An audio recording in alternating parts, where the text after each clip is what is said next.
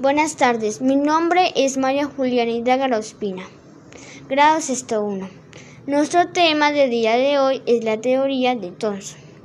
Incluye la relatividad y la partícula que descubrió Thomson con su experimento. Teoría de Thomson.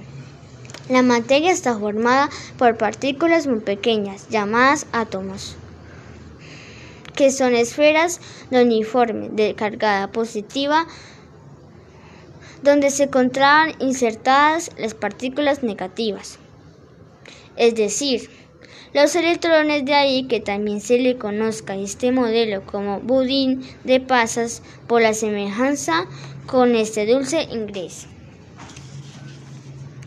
2. Radioactividad. Sustancias que no presentan un balance incorrecto entre protones y neutrones. Este desequilibrio se corrige mediante la liberación del exceso. Lo hace en forma de radiación, partículas alfa y beta. 3. ¿Qué partícula descubrió Thomson con su experimento? El 30 de abril de 1897, anuncia el descubrimiento del electrón. Recibe el Premio de Nobel de Física 1906. Sir John Thomson fue físico británico.